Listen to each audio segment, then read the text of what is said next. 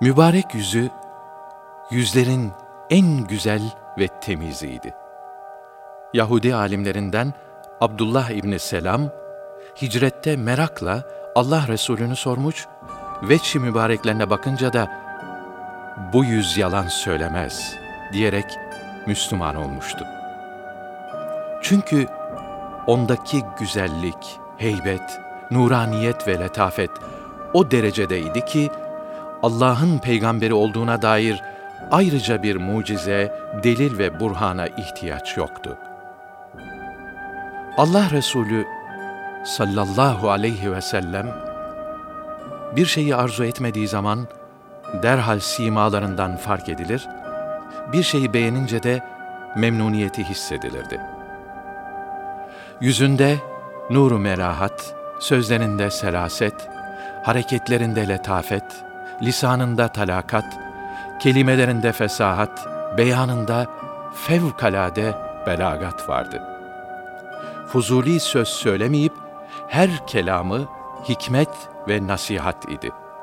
Lügatinde asla dedikodu ve malayani yoktu.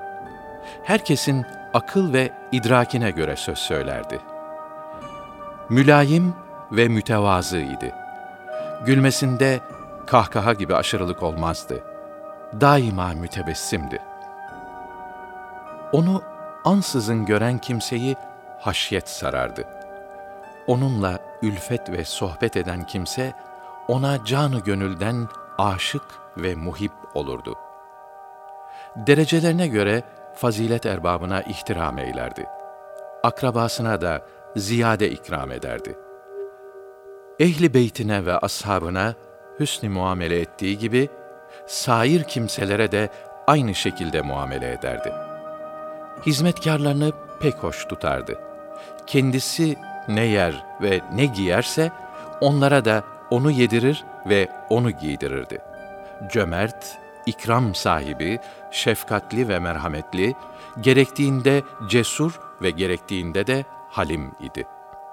Elhasıl sureti güzel, sireti mükemmel, misli yaratılmamış bir vücudu mübarek idi.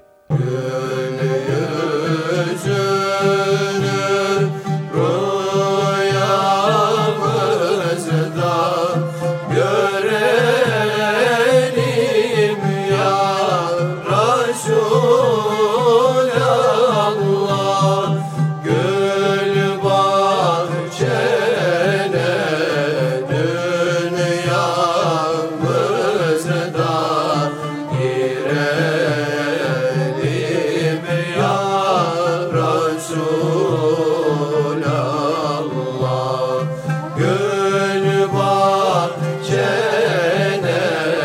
dünyamız da girelim ya Resulallah